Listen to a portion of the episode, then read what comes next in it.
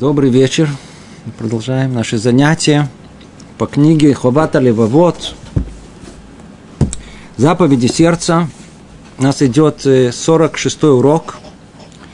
Мы находимся с вами в вратах третьих, раздел пятый. Страница 153, кто учится вместе с нами. Мы находимся посередине центральной темы служения Всевышнему.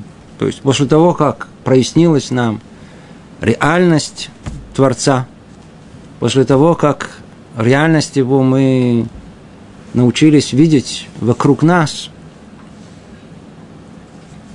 как неизбежное следствие, вопрос, чему это нас обязывает. И вот мы начали уже на, на многих занятиях разбирать. Это третьи врата, врата служения, это обязывает нас служению, обязывает нас э, воздать добром за все то добро, которое Творец делает для нас.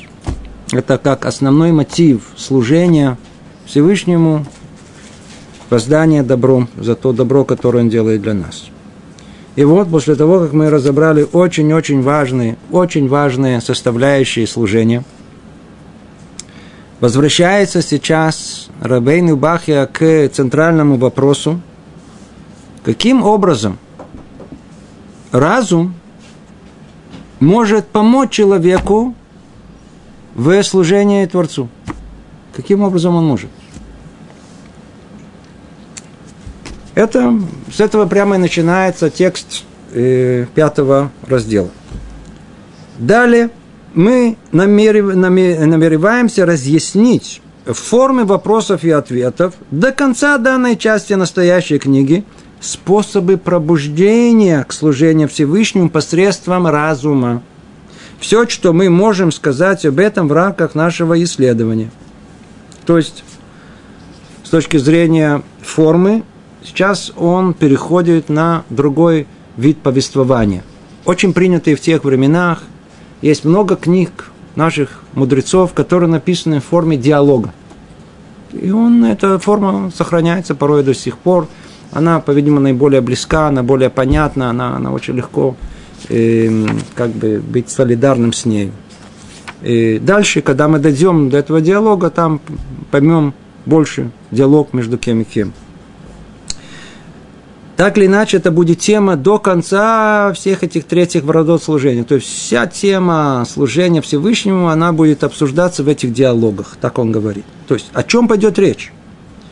О способах пробуждения к, к служению Всевышнему. О способах пробуждения. Теперь. Э, об этом мы уже говорили, снова напомню.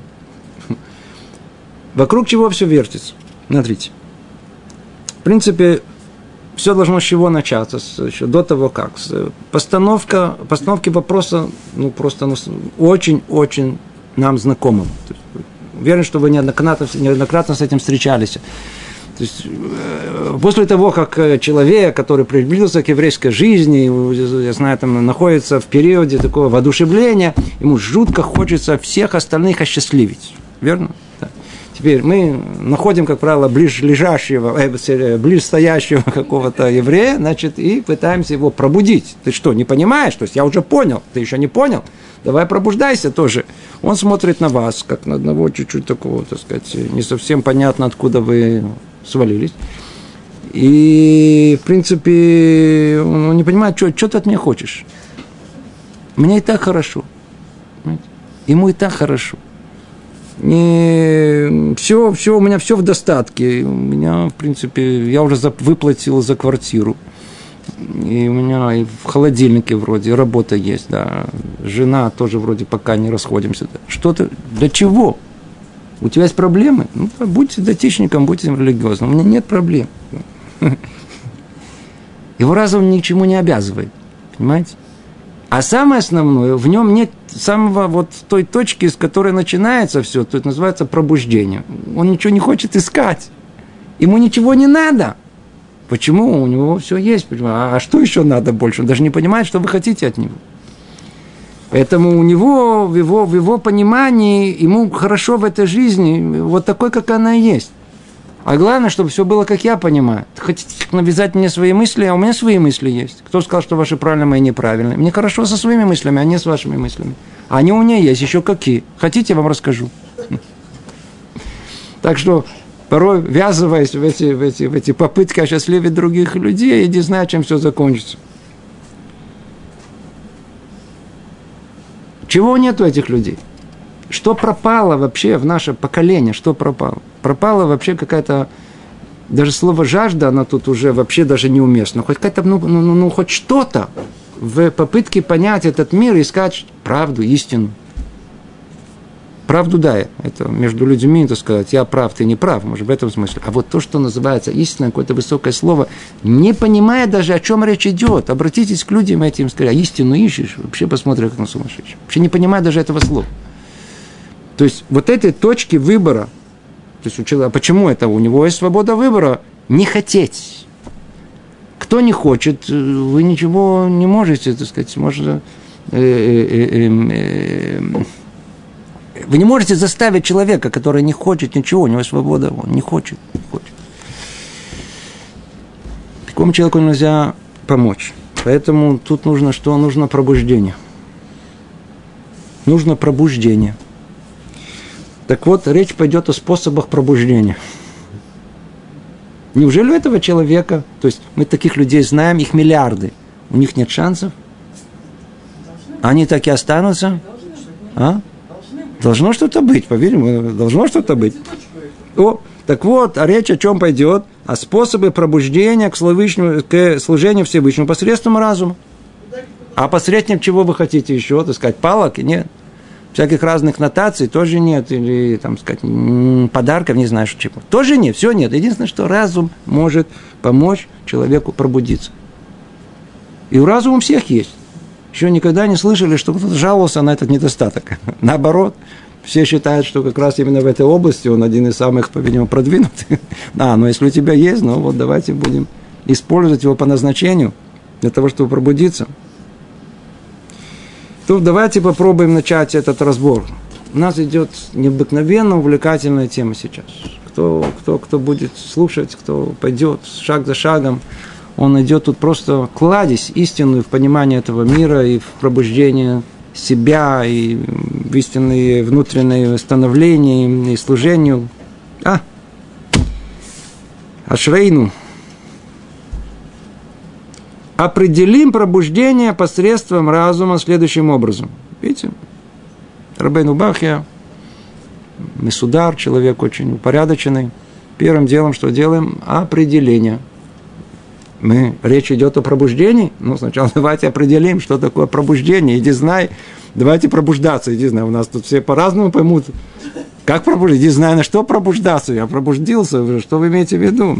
Он так говорит. Что такое пробуждение в том понимании, которое он тут вкладывает? Это божественное воздействие на разум и душу человека. Оказывается, есть такое.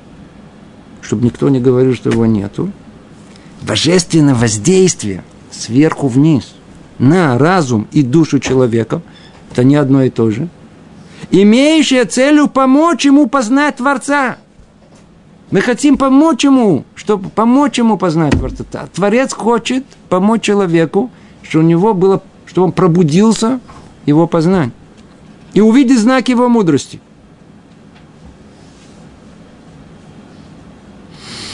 Творец удостаивает этого дара того, кто делает Тору своим путевод, путеводным светом. А, ну, мы тут же встрепенулись, ага, значит, мы все в подряд. Сейчас дальше увидим, что есть шансы и, и, и у всех, которые далеки, далеки вообще всего, и у них тоже есть шанс. Но кто у нас находится тут в наиболее, так сказать, в, в, в, в, в, в реальной возможности пробуждения? Кто? тот, кто изучает Тору. То есть Творец удостаивает этого дара, то есть пробуждения, влияния сверху вниз, то есть неестественным образом, сверхъестественным. Того, кто делает Тору своим путеводным, путеводным светом. То есть тот, кто берет за основу учебы Тор, учится, даже не понимает, постепенно, еще, еще, еще, еще, еще, еще, еще. Это его путевой, э, путеводный свет. Обратите внимание, определение не просто так путеводный свет, могли бы сказать просто светом. Имеется в виду, что путеводный есть путь, и этот путь сто раз вещает, и ты идешь по ней. Другими словами, даже не зная всей Торы, не понимая абсолютно всего, но ты идешь по этому пути, и у тебя есть так называемая сията дишмая, помощь небес. Об этом сказано, сказали мы Араце э, Литагер Месаимлю. Кто хочет очиститься, помогает ему свыше. Если оказывается помощь, если человек только делает усилия, еще, еще, еще, удостаивается помощи свыше. А наоборот, Аруцели Таме, человек, который не принимает усилий, он как бы нитма, он э, погружается в духовную нечистоту, подхимлю, открывает ему. То есть, хочешь упасть, ему не мешает, пожалуйста. Свобода выбора, это твой был выбор. Говорит Рабайну Бахья так. То есть, снова, определение такое. Это божественное воздействие на разум и душу человека, имеющую целью помочь ему познать Творца и увидеть знаки его мудрости. То есть Творец удостаивает этого дара того, кто делает Тору своим путеводным, путеводным светом. И тогда, когда он достигнет абсолютной зрелости мышления, слушайте, какие-то определения – ясного понимания, жаждет познать волю Всевышнего и подняться по ступеням благочестия, когда он освобождает свое сердце от забот этого мира и его тягот. То есть есть и возможность удостоиться выше ступени, которая, по-видимому, разум может привести человека. Смотрите, как он определяет – абсолютной зрелости мышления, то есть можно ее достичь. Есть ступени. Помните, мы с вами говорили ступени э, изучения Торы, ступени э, веры, а есть ступени точно так же, он тут не перечисляет, но есть и ступени и э, зрелости мышления. Есть менее зрелые, есть более и так далее, и так далее. Явно очевидно, что, что каждый из нас понимает, что когда мы были десятилетними детьми, а потом подростками 15-летними и, на каждом, и 20-летними юношами, на каждом этапе нам, у нас была определенная зрелость мышления. Но каждый раз мы осознавали о том, что 20-летний больше 15-летнего, да, 30-летний явно больше 20-летнего и так далее. То есть есть, есть возможность э, достичь определенного предела, как он говорит, абсолютной зрелости мышления – что это принесет еще ясное понимание реальности. То есть, когда есть ясная картина этого мира, а не все перепутано в голове. Все по своим полочкам. Все ясно. Что еще? Жаждать, жаждет познания воли Всевышнего и подняться по ступеням благочестия. Все этого можно удостоиться. Да? Все это в зависимости, если он освобождает свое сердце от заботы этого мира и его тягот. То есть, если человек, подытожим, если человек учит Тору, и дальше мы подробнее будем говорить, что это будет для нас основная тема, он не ходит э, с компасом и при этом э, посередине магнитного поля. Знаете, образный пример. А что это такие, что за магнитное поле? Это забота этого мира, его тяга, то есть то, что его в одну, в другую сторону тянет. Чтобы он знал направление – по которому он должен идти. Если этого не будет, изучение Торы плюс это, он удостоится абсолютно зрелости мысли, ясного понимания и сможет прийти на все и подняться по ступеням благочестия до самого, самого высшего. Это будет вершина служения, то, в принципе, к чему э, мы должны прийти, хотя бы зная в теории об этом. Да, зная в теории. Продолжает и говорит он так – чтобы достичь пробуждения посредством разума, человек должен прояснить для себя нравственные понятия, которые Творец заложил в души всех обладающих даром речи. Теперь он хочет объяснить нам, каким образом может прийти это пробуждение посредством разума. То есть получить помощь с небес, Если только человек будет учить Тору и освободиться от привязанности к этому миру, он получает помощь с небес. Да. Причем получает, получает неестественным образом. И кто чуть-чуть э, пытался этот эксперимент со своей душой построить самим собой, знает прекрасно, как это происходит. А что по поводу всех остальных? Что по поводу всего мира? Давайте не будем касаться народов мира, хотя этот вопрос тоже очень правомерен. У нас есть наш брат, разбросан по всему миру, живет где угодно, в Бостоне живут, евреи живут, да, где живут в э, да, Екатеринбурге, ну где, ну где только не живут, везде живут, в Израиле живут люди, где-то, где угодно. Как они пробудятся? Предположим, у них Торы нет. Придет им пробуждение? Смогут они сказать, а я не, а мне это не, а мне никто не говорил, а я сам не знаю, я не понимаю, о чем вы говорите. Мне и так хорошо. Если что-либо, что может пробудить их. Вот послушайте сейчас тут удивительная, удивительная мысль. Большой хидуш. То, что он говорит. Говорит большое-большое новшество. Он говорит так. Чтобы достичь пробуждения посредством разума, то есть нет этого пробуждения, но разум есть. Как же пробудить себя? Человек должен прояснить для себя нравственные понятия, которые Творец заложил в души всех и обладающих даром речи, всех говорящих, имеется в виду. Нравственные понятия. Смотрите, одно с другим он связывает, сказал, мы говорим о разуме. А тут он говорит, что это зависит от чего? О нравственных понятиях. Пока еще непонятно, давайте поймем, о каких нравственных понятиях он говорит. Что надо прояснить для себя? Прояснить имеется уяснить до такой степени, что это было ясно, очевидно, что это так. Какие? Давайте, он должен понимать, Перечислим. Достоинство истины и предосудительность лжи. Есть в мире понятие истинной лжи. Скажите, всем это ясно и понятно, что надо следовать истине и надо устраняться от лжи, что истина – это хорошо, достойно, а ложь – это плохо, нехорошо. М? М? Вообще нет. Есть люди, для которых прекрасно наоборот, чем больше они лгут, чем больше себя лучше чувствуют. Они ненавидят истину. Они ненавидят тех людей, которые пытаются им что-то навязать, какую-то истину, какую-то правду, что-то раскрыть. Живут в своем мире лжи, им очень хорошо живется. Им это не ясно. А ведь это, в принципе, типа аксиом человеческих отношений, которые существуют в мире – это то, что Творец заложил в мире, как есть, есть аксиомы, которые, они универсальны для любого человеческого общества. Любой человек должен понимать о том, что истина – это приемлемо, а ложь – это не, неприемлемо. Ее это предосудительно она. Надо всегда избирать истину и устраняться от лжи. Теперь, это один пример. Второй. Должен стремиться избирать справедливость и избегать несправедливость.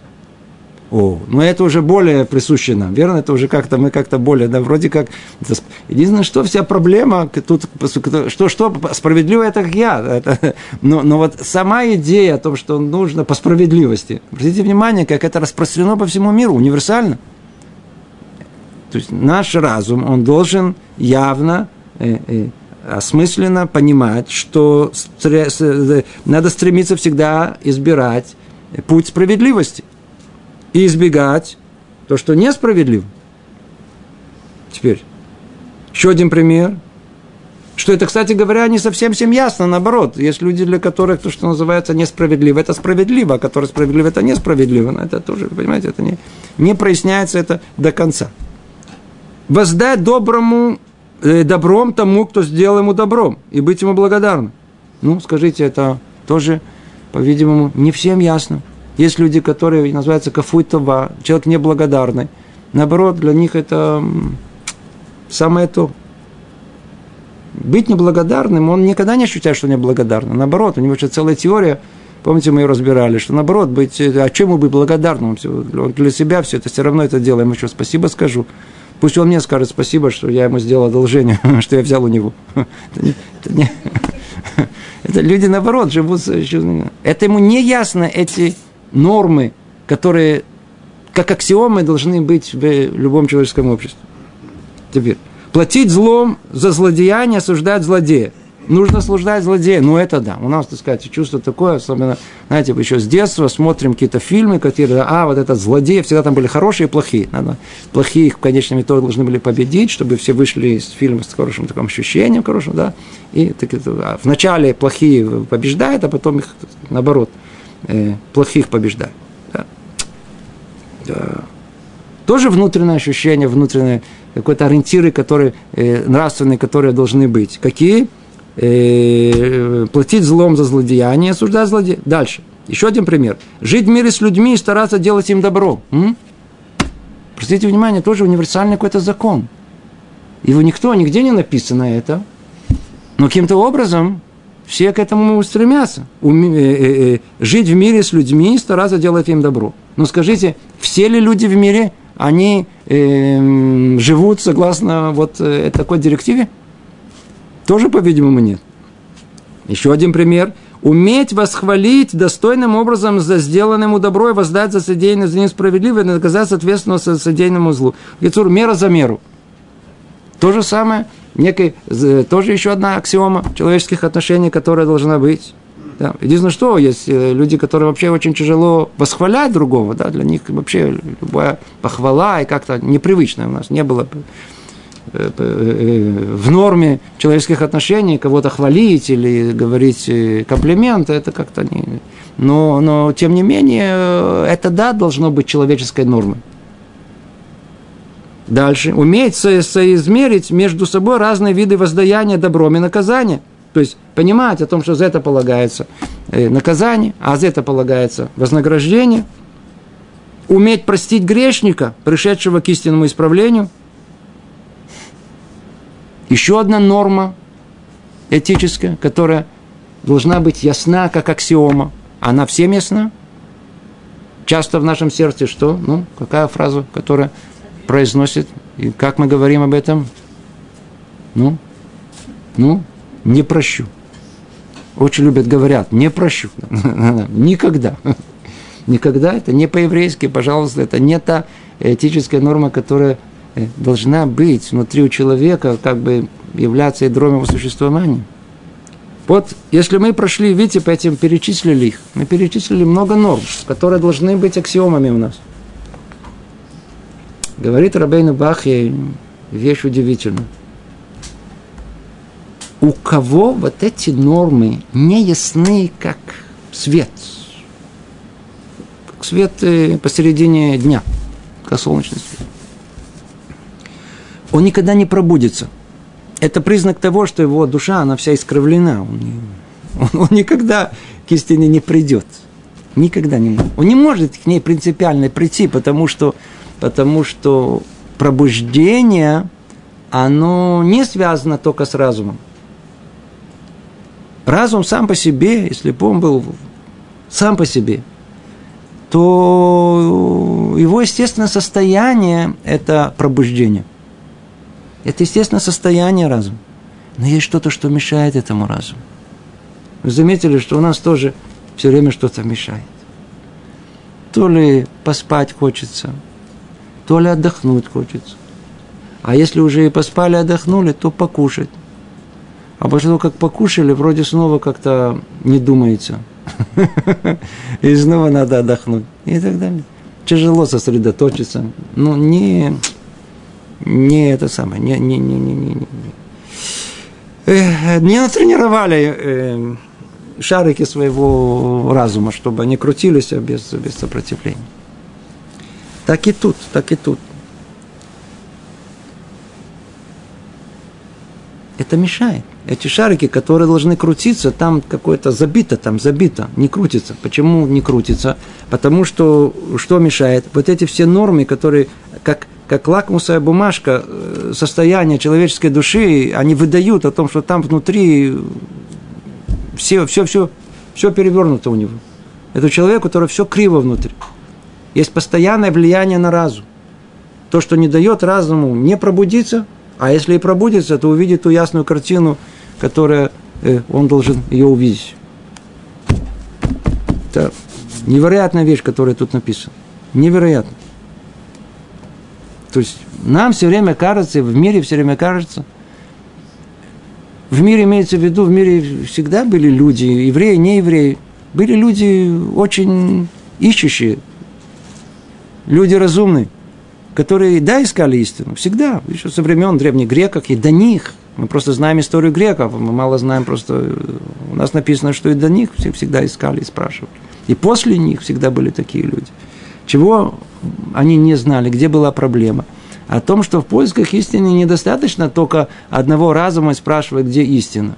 Надо быть осведомленным, что если нету нормы, вот этой этических норм, которые напрямую держат разум в своем плену, они никогда истину не найдут всегда будет вот эта, тот, эта, эта подземная вот эта часть, э, э, э, э, эта подводная часть айсберга будет направлять эту верхушку. То есть это, это, это будут вот эти все, все, все эти качества этических норм, которые накоплены там внутри души, они будут направлять разум э, в это направление, в это направление. А сейчас влево. Говорит, да, да, надо влево, конечно. Говорит, сейчас вправо. Говорит, да, конечно. И вы громко говорим, да, мой разум говорит, что надо вправо. А кто решил? И они там тихо смеются. Кто решил? Мы решили. Слепые силы в человеке есть. Дальше мы еще скажем. Уже говорили об этом. Те, которые по-настоящему управляют человеком, а не его разум. И вот продолжает Рабейну Бахи и говорит, когда эти понятия прояснятся в душе человека при помощи его разума и сознания, его разум обретает совершенство, а сознание – силу. А, видите, как хорошо сказано. То есть, когда вот эти этические нормы человек вдруг он понимает и осознает о том, что вот, вот они, они, они есть, есть аксиомы человеческих отношений. Как это можно понять? Проанализировать. Okay? Okay? Разум есть. Мы можем все-таки, да, про, любой человек может проанализировать, что эти нормы, да, они, они, они, они верны, они, они истинны, они те, которые должны соблюдаться в любом человеческом обществе то тогда что произойдет? Его разум обретает совершенство, а сознание сил. То есть то, о чем мы говорили, это и есть, то есть а, а, а, дойти до понимания этого в конечном итоге через многие препятствия, через философию, через, я знаю, там, там э, анализ всего, что есть в этом мире, это, это в конечном итоге разум может дойти до совершенства. В этой области есть совершенство. Не в области только чисто технического понимания этого мира, да, это дополнительная вещь. Тут находится совершенно, совершенство. А сознание силу, обратите внимание на то, что он разделил эти две вещи. Почему? Потому что одно дело, когда разум, он в состоянии правильно видеть этот мир, а другое дело, а все это сидит на сознании человека. А если сознание не пробудится, нет у ней силы толкать разум, то и разум ничего не поможет. Поэтому оказывается, что если все прояснится, то вдруг пробуждается, сейчас поймем, это душа, вот это сознание человека получает дополнительную силу. Когда она должна была силу, она может пробуждать человека, чтобы дать ему возможность разумом понять остальной весь мир. И если Бог пожелает пробудить человека, наставляя идти путями, ведущими к добру, то Он даст побуждение движениям его души и мыслей, помогая увидеть творимое ему благо и коренить признательность за него в своем сознании. Афе. Давайте снова прочтем, чтобы было ясно. И если Бог желает пробудить человека, да, теперь мы говорим, давайте сейчас, э, вот видите, то есть он пожелает, он может не пожелать. Например, мы видим о том, что э, к Аврааму, как он говорит, лех-леха, верно? Он его пробудил. Ко всем нашим пророкам мы видим повеление свыше, иди, иди. Это было пробуждение сверху. Так и тут. Когда эти понятия прояснятся в душе человека при помощи его разума и сознания, то есть его разума крепнет, станет совершенный, сознание силу получит. И если, плюс, и если Бог пожелает пробудить человека, наставляя идти путями, ведущими к добру,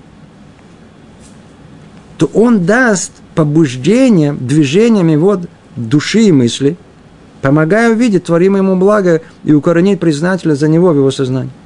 То есть, когда человек себя хоть чуть-чуть подготовить, когда человек себя от себя чуть-чуть подготовит, то Творец может пробудить его. Идти по пути обнаружения самого Творца, то есть побуждение движением души и мысли, помогая увидеть творимое ему благо. И не только увидеть присутствие Творца, поможет увидеть его благо, и укоренить признательность за него в своем сознании. О, вы сейчас чувствуете, куда все идет? В конечном итоге, где, к чему все идет? Укоренить признательность за него в своем сознании. Помните этот мотив? У нас мы с этого начали. Весь, э, все, все, все эти третьи врата служения. Все служение строится на этом. Все служение. Признание добра за то, что Творец для нас сделал. Это самая-самая основная центральная тема, самая непонятная, самая далекая от нас. Вообще не понимаем, насколько это центральная тема, насколько это двигательная сила должна быть для человека. Сколько должна быть двигательная сила человека? А Шло приводит интересный пример. Приводит интересный пример. Он говорит так. Представьте себе, что человек заболел глазами и постепенно-постепенно стал слепнуть. До такой степени, что он практически не видит. И вот был врач, который взялся его вылечить, и ему за короткое время удалось это. Спрашивает он, ну, представьте себе только, значит, войдите в это положение человека, который потерял зрение, и кто-то ему помог вернуть это зрение. Ну, скажите, какое чувство мы будем испытывать к нему? А? Какое чувство? Нам будет легко, он нас что-то попросит. Ну, как мы отреагируем? Да мы будем как ну, не знаю, мне это кажется, может быть, это не... Ну, как сумасшедшие будем бежать, выполнить его любое пожелание. Так хочется нам ему, ему, ему вернуть добром хоть за какое-то добро. Он мне открыл глаза, он мне вернул зрение. Говорит Шлакадош. Он говорит, секундочку, что этот врач сделал? В конечном итоге он, он, он, он что, он сотворил тебе глаза? Он тебе не сотворил глаза. Он всего лишь те самые глаза, которые стали портиться, он тебе их подремонтировал. Он тебе дал возможность не потерять это зрение. Ну, теперь себе представьте, что если такое чувство благодарности у вас есть по отношению к врачу, который всего лишь навсего э, э, чуть-чуть э, вернул вам зрение, что же говорить о Творце, который эти глаза сотворил? М? Нам единственное, что гораздо легче понять, сказать спасибо врачу. А вот тот, кто нас сотворил, помните, мы сколько перечисляли причин, почему мы все это не видим. Привыкли с детства и не обращаем внимания, и сила инерции, что только, никакие, никакие только причины. Удивляться тому факту, что мы видим, что у нас есть прибор необыкновенно э, совершенный, как наши глаза. Да? Есть мы понимаем, что нужно говорить спасибо врачу за то, что он всего лишь этот прибор только чуть-чуть исправил. Тем более надо говорить конструктору, которого этот прибор создал изначально и дал нам его. Мы им пользуемся этим. Поэтому, если у нас будет такое же чувство признания, значит, и тем более, и тем более мы будем бежать, выполнить все его пожелания.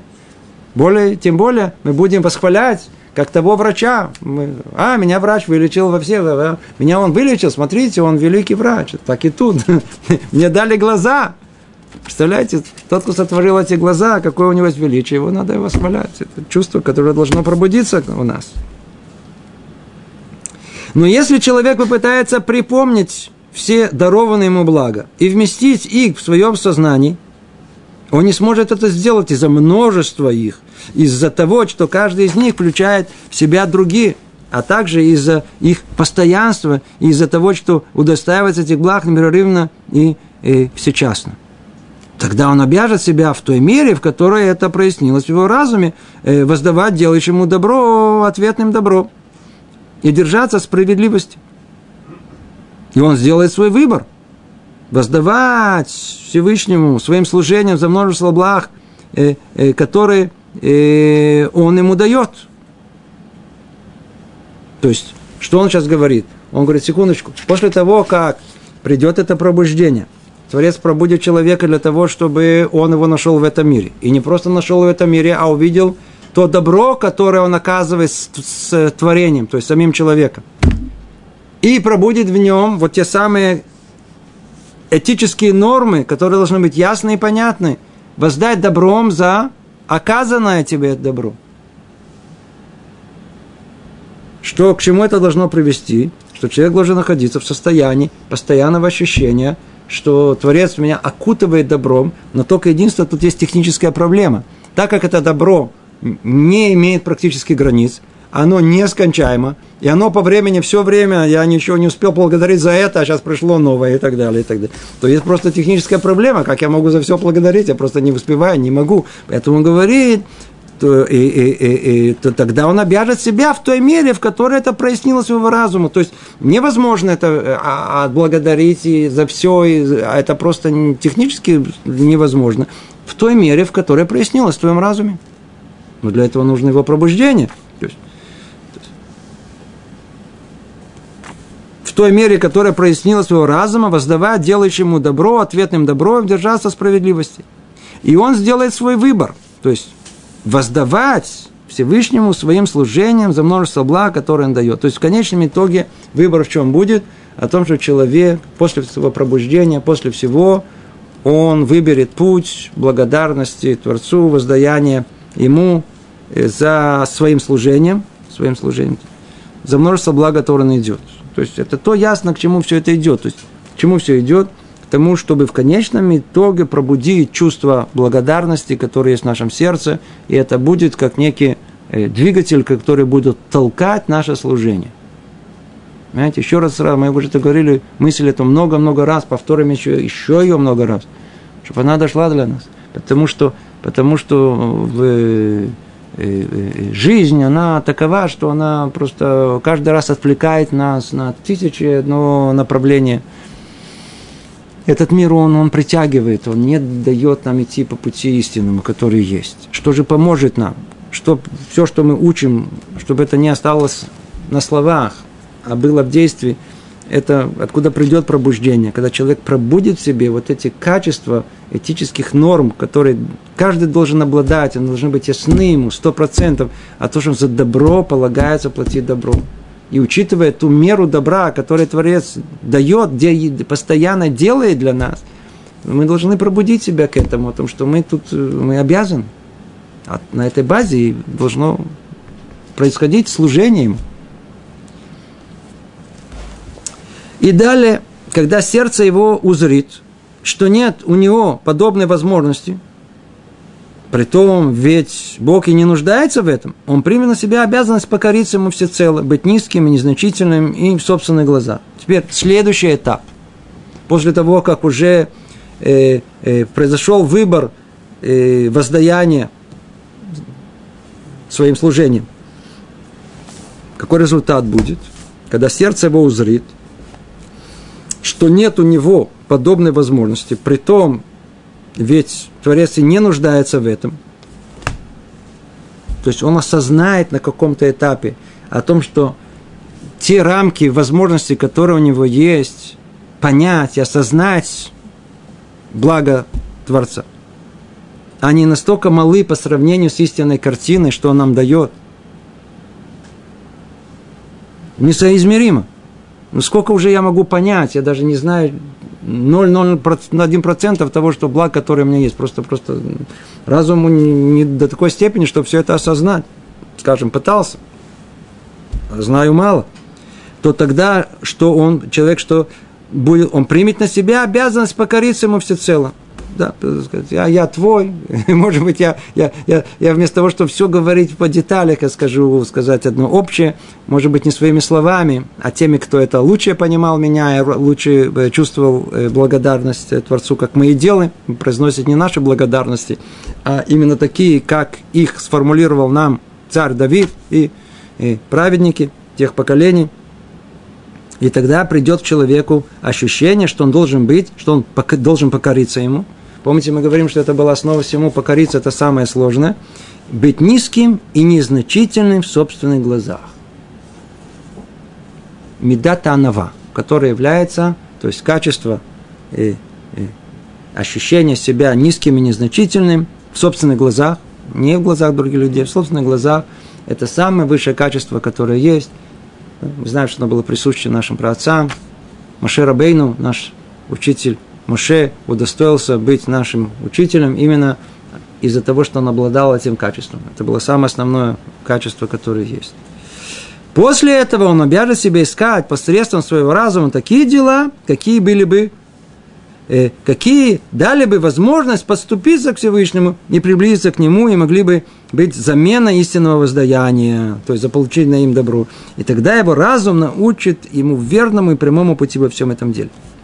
И вот а, заключительный аккорд, к чему это все идет, да, то есть ступень за ступенью. Он все это разбирает, и самая последняя ступень уже после того, как мы поняли о том, что надо воздать Творцу за все, но у нас нет возможности это сделать, поэтому приходится просто покориться ему, и приходится э, просто чувствовать себя низким, незначительным.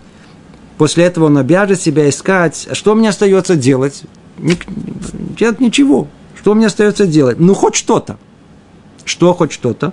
Искать посредством своего разума такие дела, какие дали бы возможность подступиться к нему и приблизиться к нему. Это все желание, поистину, э, разумного человека приблизиться к самому своему Создателю. Как? Ну, он нам вот, откройте Тору, откройте Шулхана Рух, как программа минимум, пожалуйста, вот она есть. Поэтому и даст нам силу соблюдать все, даст нам силу служения, даст нам силу изучения Торы, э, жизни праведной, и идти по пути, который он нам указывает.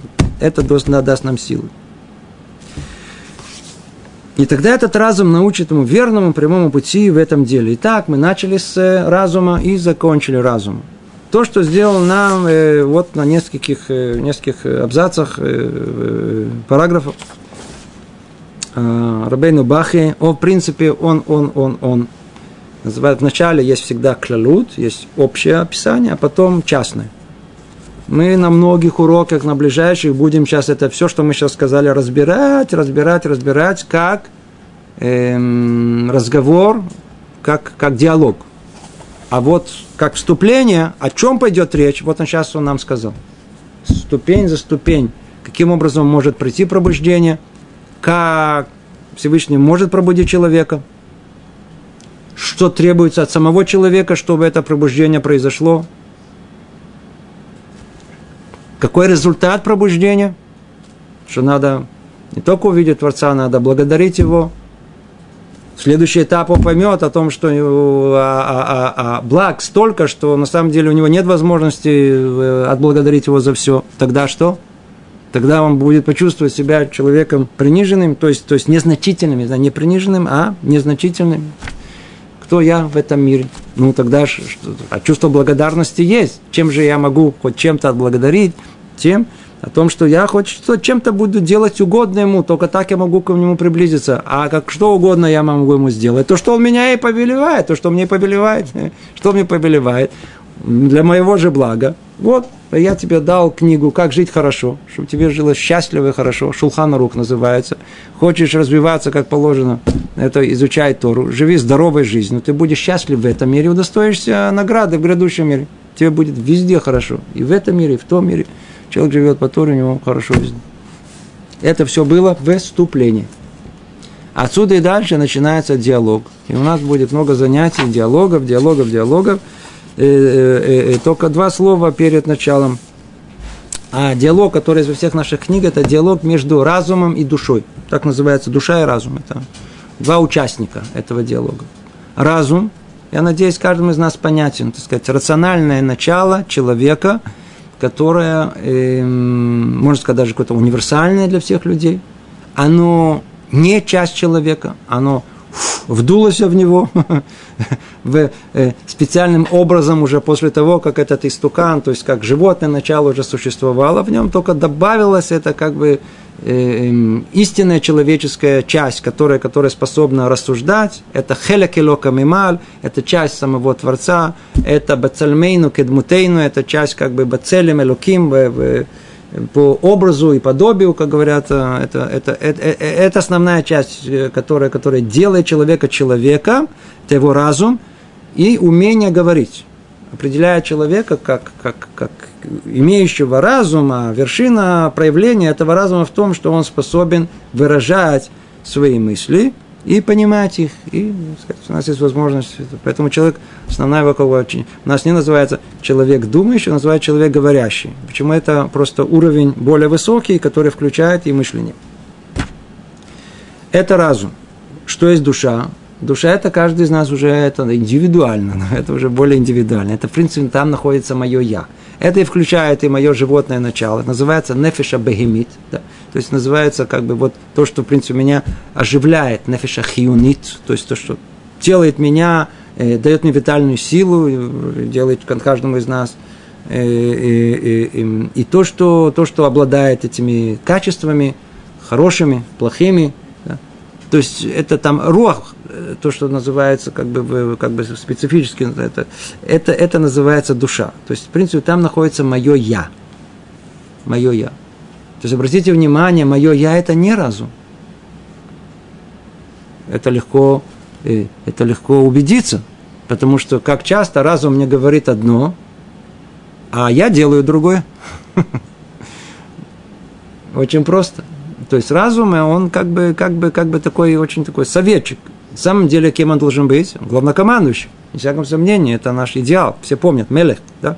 То есть, Мем, Ламет, Хав, да? То есть, тот, который устанавливает власть разума, то есть Моах, э, э, э, мозгов, над сердцем, лев, и над э, э, кавед, это та часть, самая низшая часть, кавед это печень, да, то есть это порядок такой, что чем влияет – разум влияет эмоции, эмоции влияют э, э, э, телесной частью, да, тогда человек определяется как мем, ламет, хав, да, по этим как бы частям тела, и он мелех. Кто такой мелех? Царь. Это тот истинный э, состояние, в котором человек должен находиться. А бывает на самом деле наоборот. Тогда, если посмотрим, что э, печень, то есть тело владеет эмоциями, а эмоции владеет разумом, то тогда какое перевернем мелех, получается клюм. Ничего. Да, то есть гурныш мед гурныш называется на идыш. Ничего. Клюмник. Это есть душа. Это есть душа. Душа – это мое я. Я каждого из нас. Это, то есть это разговор между я человеком и разумом его.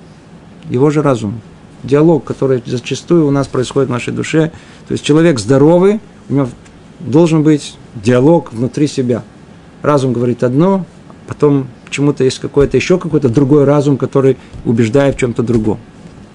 Дойдем до этого когда, когда-нибудь, разберем подробнее. Итак, давайте э, начнем оставшееся время, посмотрим, притронемся чуть-чуть к, к, к этому диалогу, как он происходит. Вначале пойдем так, быстро, быстро. Разум. Все начинается с разума, сказали, да, видите, мое я тихо, спокойно, меня не трогают, значит, я не, но разум, разум-то он, он чистый разум, он сам по себе, его свойство пробуждения. Так вот он говорит, стало ли ясным для тебя и утвердилось ли в твоем сознании, что ты являешься должником перед своим Творцом за все его блага, и что ты принадлежишь ему за неисчислимые благодеяния его и великие его милости, оказанные тебе. Вопрос напрямую. Ты понял? что ты должен за все милости отблагодарить Творцу твоему. Что отвечает я, душа, да, немногословно, понял. Разум продолжает. Намерена ли ты возместить какую-то часть своего долга Творцу? Что ответит душа? А как же? Да. Разум. Ну, каким же образом ты сможешь это сделать? Твое стремление приблизиться к нему столь слабо? Что-то я не заметил, что я тоже, я тоже в этом же нахожусь прямо тут рядом. Я тебя спрашиваю, ты говоришь на все да-да-да, но я же не вижу, что ты сильно, я знаю, там, из, э, как это говорится, из, из кожи... О, вот, вот, вот, из кожи вон там лезешь. Что-то не видно? Терпеть тяготы и горечь лечения способен лишь тот, кто искренне стремится быть здоровым. Но тот, кто не таков, увы, Нет. Смотрите, какая мудрость идет от разума. А ну, послушайте эту фразу. Смотрите, что он говорит. Терпеть тяготы и горечь лечения. Надо лечиться, ты что, не понимаешь? Но любое лечение, оно с чем связано? С тяготами, с горечью. Так вот, терпеть тяготы и горечь лечения, человек больной. Ему говорят, прими лекарство. Не, горько, не, не, не. Так что он хочет? Он хочет быть здоровым? Он не хочет быть здоровым. Смотрите, это не абстрактные вещи. Сколько мы раз об этом говорили, это центральная тема отношений между мужем и женой. Все проблемы, которые есть между мужем и женой, начинаются с места, которое никто даже не, в голову им не приходит. Скажите, вы хотите быть счастливы?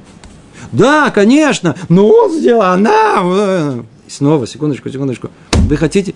У вас есть это первоначальное желание, искренне стремитесь быть здоровыми, искренне быть... Нет вот этого вообще даже в голове. Вот этого стремления жить нормальной, хорошей, счастливой жизнью.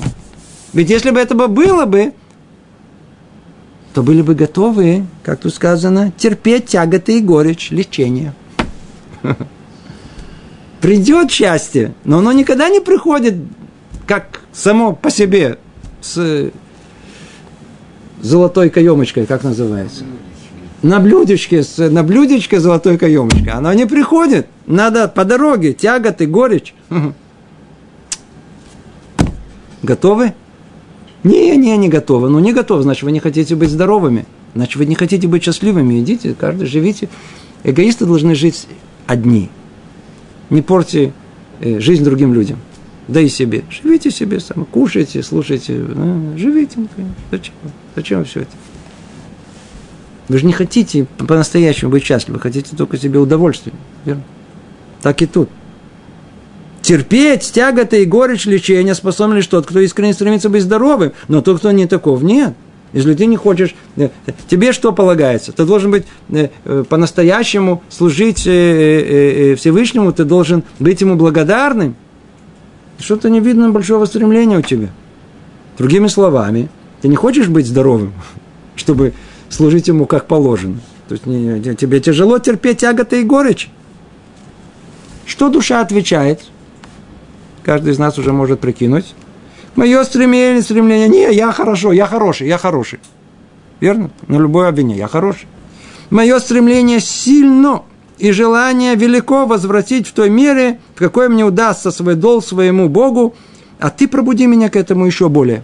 То есть я хороший, видите, какой, как он чутко чувствует психологию человека о том, что пришла, пришел к нам разум, и говорит, ты что, ну мы что, между тобой, кому ты тут обманываешь? Я так хорошо знаю, кто ты такой. Ты мне тут на все отвечаешь, да, да, да, да, да. Но я-то знаю, что ты особенно не стремишься тебе тяжело, эти тяготы и горечь лечения, э, не очень хочешь этого всего. Он говорит, нет, нет, нет, нет, нет, я хочу, я все, я правильно, я, ты, э, э, я знаю, я, я, я выполняю, я, мое стремление сильно и желание велико, да, да. А хочешь, только подскажи мне еще, пробуди мне еще чуть-чуть к этому. Смотрите, как все точно выставлено. Ну, разум говорил, получил разрешение, он его завел в капкан, получил разрешение, давай, хочешь, чтобы я тебе помог, я тебе помогу. Говорит разум, если верно то, что ты сказала, душа, то, быть может, лечение кажется успешным для тебя. А, ты хочешь, даже, что называется, хотя бы на словах. Иди, знай, давай попробуем, давай посмотрим. Но если это неправда, то ты никого не обманешь, кроме самого себя. Смотри, тут, тут, тут, тут а, показуха. Хочешь устроить показуху, пожалуйста, на других людей, но не именно меня. Ведь на что это подобно? Именно в этой специфической области самообман практически невозможен. Почему? Точно так же, как больной, обманывающий врача, наносит ущерб лишь себе. Ибо для врача весь ущерб от обмана – лишь напрасный труд, тогда как для больного он оборачивается обострением болезни. Представьте себе, в том, что пришел человек, заболел, вай, больной, все, полусмерти, пришел врач, говорит, я тебя вылечу, вот есть лекарство. А человек, что называется, сам себе на уме, прикинул, нет, что-то оно горькое, я его не буду принимать. Пришел врач, говорит, Ну, как ты себя чувствуешь? Говоришь, умираю, доктор, умираю. Говорит, ну, ты принял лекарство? Да, принял. Он его принял? Он его не принял, оно горькое, он его выбросил.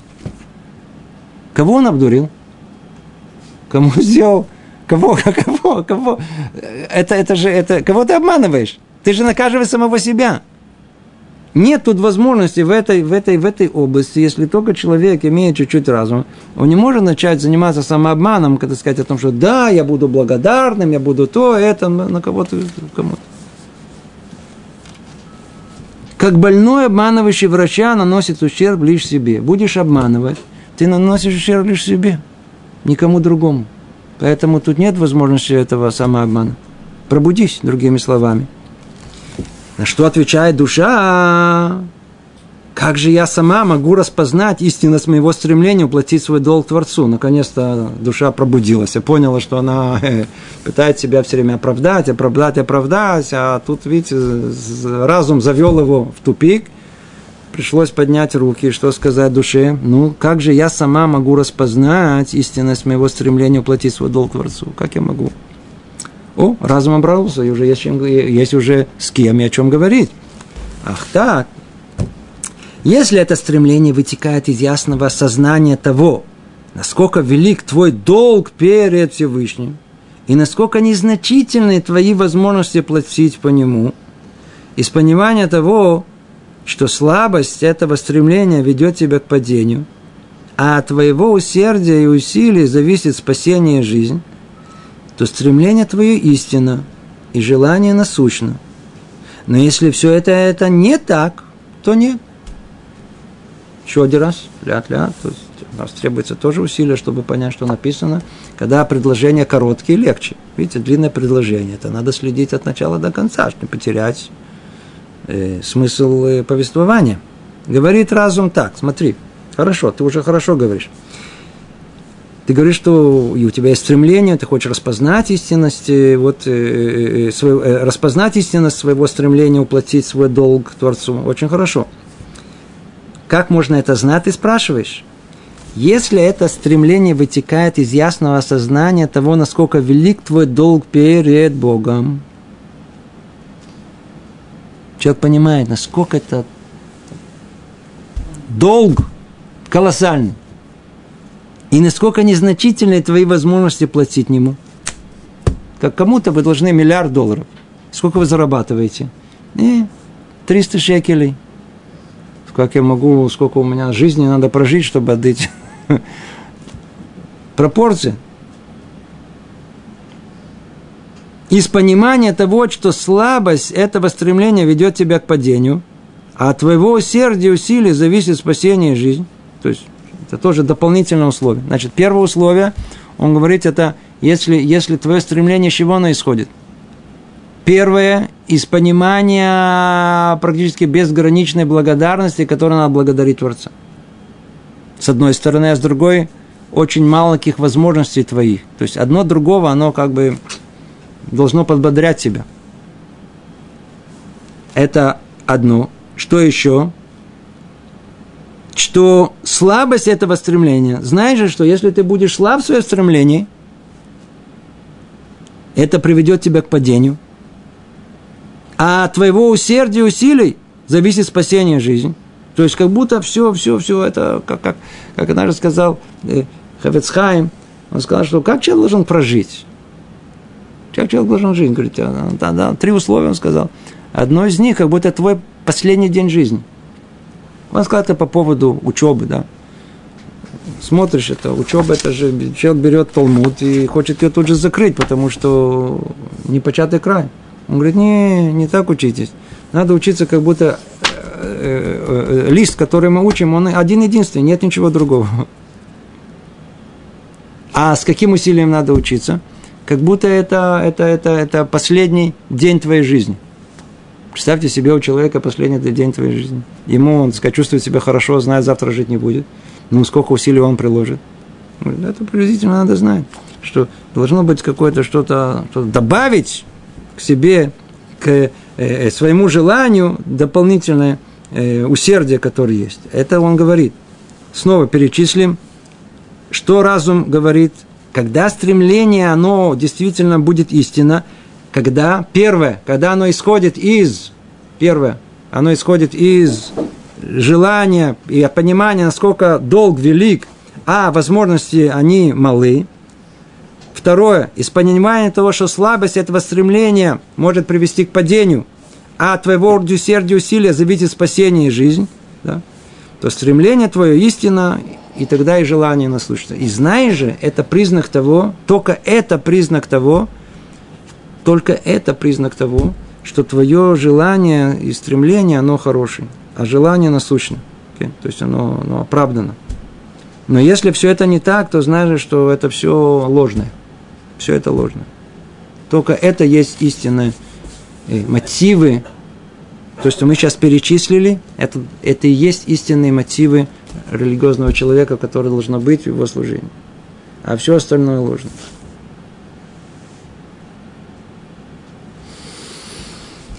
ложно. У нас время, к сожалению, подошло к эм, концу. И давайте остановимся тут. В следующий раз мы напомним начало диалога и продолжим его. У нас будет длинный диалог.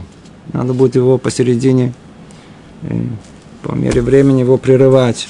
Но я надеюсь, что сама идея, она была понята. То есть речь идет о самом сложном, что есть, о, о честном разговоре с самим собой. Разум со своим душой, должны как-то как понять и договориться. Тут невозможно кого, не, некого обманывать, тут все открыто.